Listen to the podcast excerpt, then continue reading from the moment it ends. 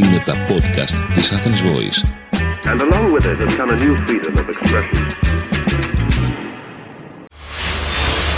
Ζήσε με αγάπη με την Ξένια Κουρτογλου, προσωποκεντρική σύμβουλος ψυχικής υγείας, life and business coach, συγγραφέας. Αφιερωμένες όλες οι εκπομπές του Ιουνίου στα παιδιά των Πανελληνίων και σήμερα ειδικά στα παιδιά που δεν έγραψαν καλά και προβλέπουν ότι είτε δεν θα περάσουν στη σχολή της επιλογής τους, είτε δεν θα περάσουν σε καμία σχολή. Σε εσάς, παιδιά, θέλω να τονίσω πως ουδέν κακό να μηγέ καλού. Θυμηθείτε ότι η αποτυχία δεν είναι να μην περάσετε στις εξετάσεις. Αποτυχία θα είναι να έχετε περάσει από αυτή την εμπειρία και να μην μάθετε κάτι καινούριο. Και ας δούμε τώρα πρακτικά τι μπορείτε να κάνετε. Στο νούμερο 1. Γραφτείτε στη σχολή που περάσατε και ας μην είναι η πρώτη σας επιλογή. Ακόμα δεν έχουν βγει τα αποτελέσματα, ίσως όμως με την εμπειρία των καθηγητών σας να υπολογίσετε περίπου που περνάτε. Αν γραφτείτε, θα έχετε τα προνόμια που έχουν όλοι οι φοιτητές σε εισιτήρια και διάφορα άλλα προνόμια, και αν παρακολουθήσετε τη σχολή που περάσατε, μπορεί να σας αρέσει.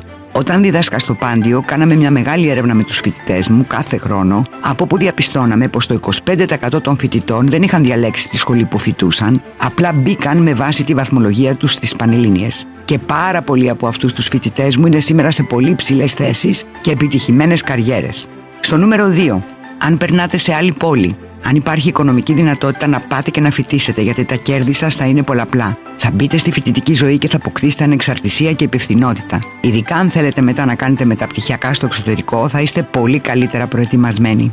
Και στο νούμερο 3. Αν σκοπεύετε να δώσετε ξανά πανελλήνιες του χρόνου ή να επιλέξετε μια οποιαδήποτε άλλη σχολή. Έχετε το πλεονέκτημα του χρόνου. Είστε ακόμη πολύ νέοι και έχετε μια εκπληκτική ευκαιρία. Αφενός να αναλογιστείτε πραγματικά την επιλογή σας και αφετέρου να προγραμματίσετε πολύ πιο αποτελεσματικά το χρόνο που έρχεται μπροστά σας, έχοντας και την εμπειρία του τι σας εμπόδισε να πετύχετε την προηγούμενη φορά, ώστε να μην ξανακάνετε τα ίδια λάθη.